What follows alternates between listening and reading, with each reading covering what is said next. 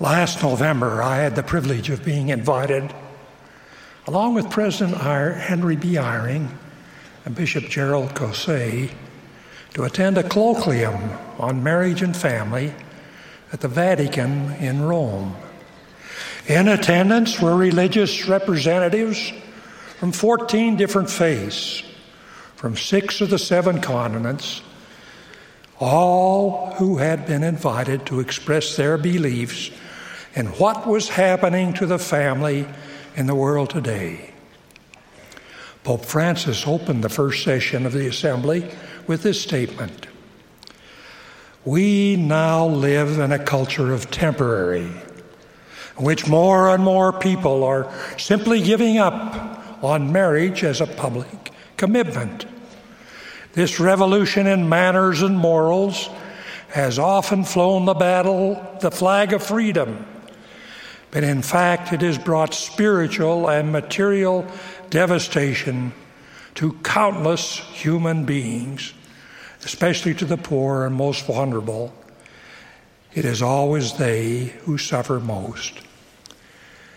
In referring to those of the rising generation, he said, It is important that they do not give up on themselves over the poisonous mentality of temporary but rather be revolutionaries with the courage to seek truth and lasting love, going on against the common pattern.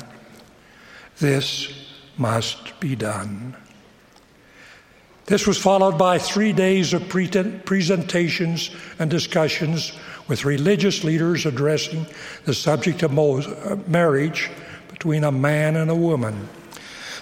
as I listened to the widest imaginable variety of worldwide religious leaders, I heard them agree completely with each other and express support for one another's belief on the sanctity of the institution of marriage and of the importance of families as the basic unit of society. I felt a powerful sense of commonality and unity with them. There were many who saw and expressed this unity, and they did so in a variety of ways. My favorite one was a Muslim scholar from Iran who quoted two paragraphs verbatim of our very own proclamation on the family. During the, the colloquium, I observed that various faiths and denominations and religions are united on marriage and family, they're also united on values and loyalty and commitment, which are naturally associated with family units. It was remarkable for me to see how marriage and family centered priorities cut across and superseded political and economical and religious differences.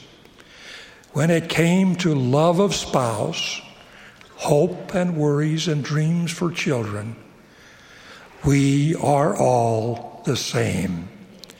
It was marvelous to be in meetings with worldwide presenters as they universally addressed the feelings of the importance of marriage between a man and a woman.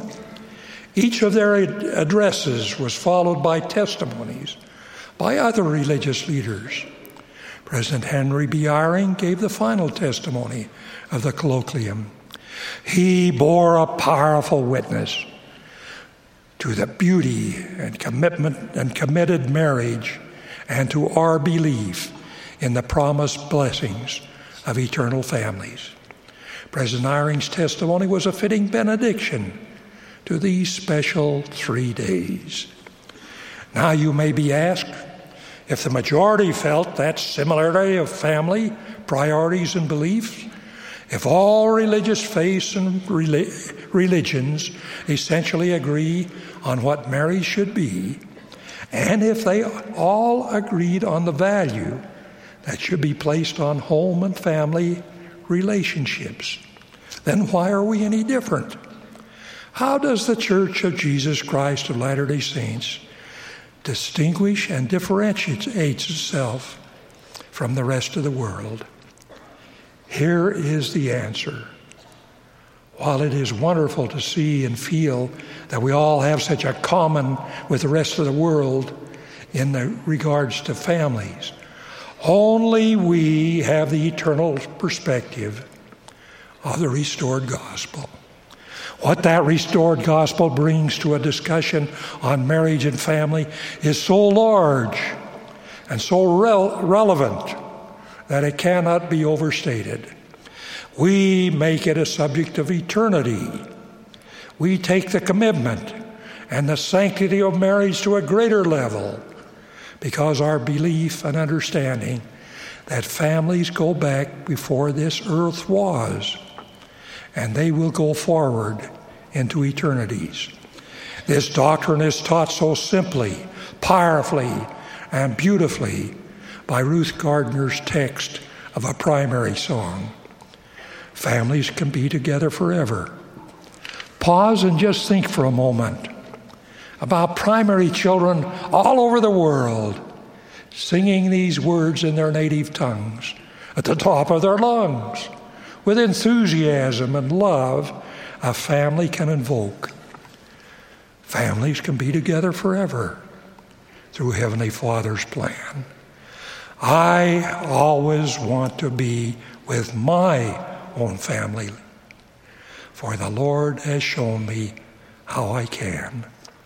The entire theology of the restored gospel centers on families and on the new and everlasting covenant of marriage.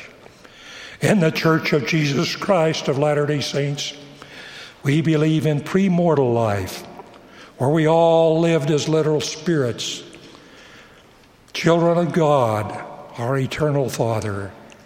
We believe that we were and still are members of His family. We believe that marriage and family ties can continue beyond the grave that marriage performed by those who have the proper authority in his temples will continue to be valid in the world to come. Our marriage ceremonies eliminate the words until death do us part and instead say, for time and for all eternity.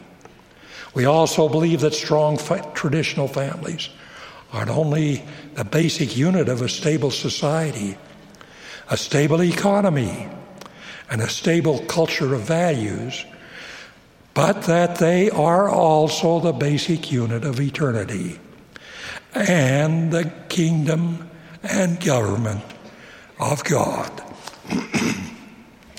we believe that the organization and government of heaven will be built around families and extended families.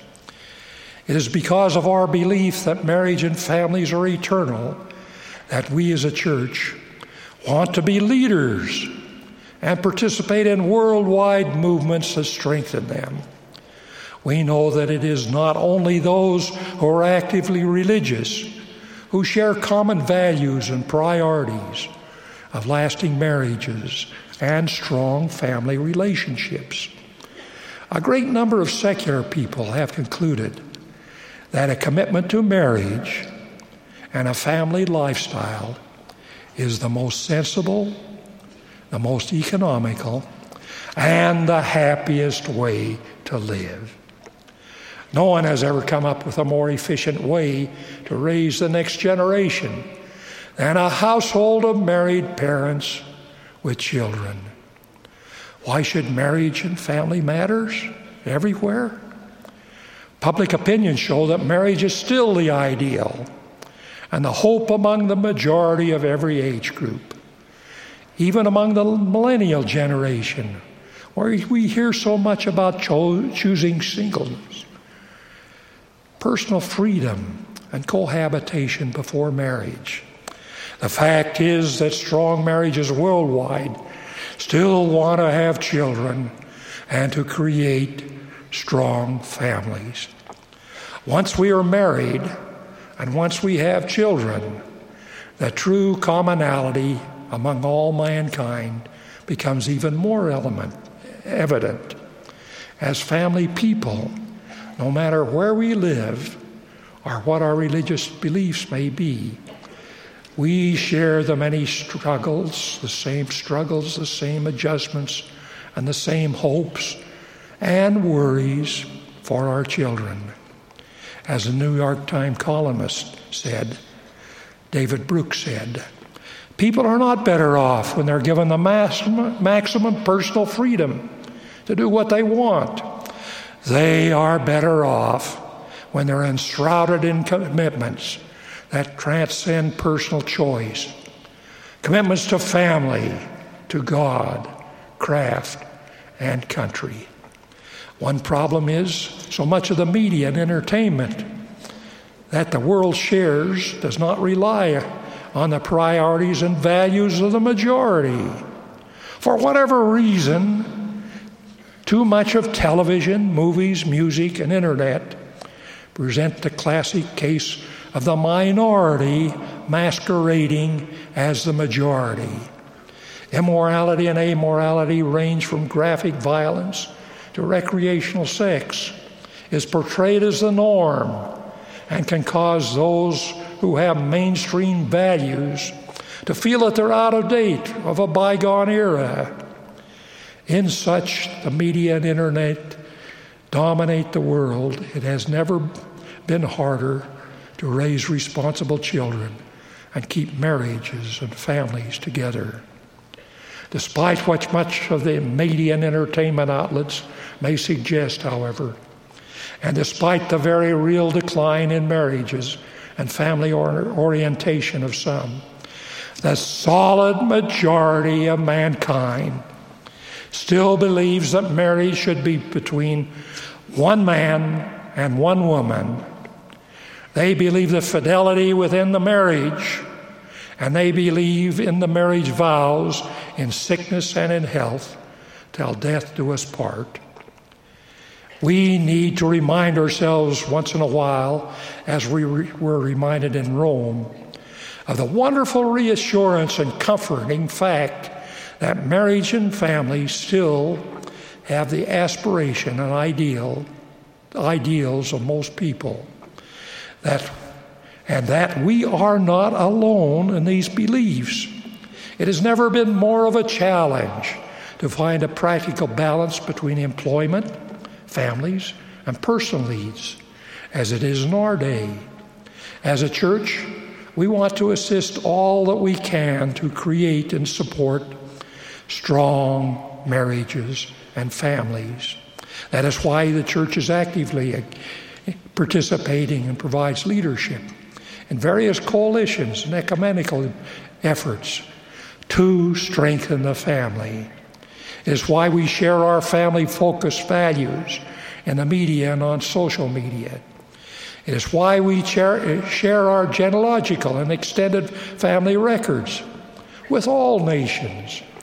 We want our voice to be heard against all of the counter, counterfeits and alternate lifestyles that try to place family organizations that God Himself established. We also want our voice to be heard, sustaining the joy and fulfillment that traditional families bring.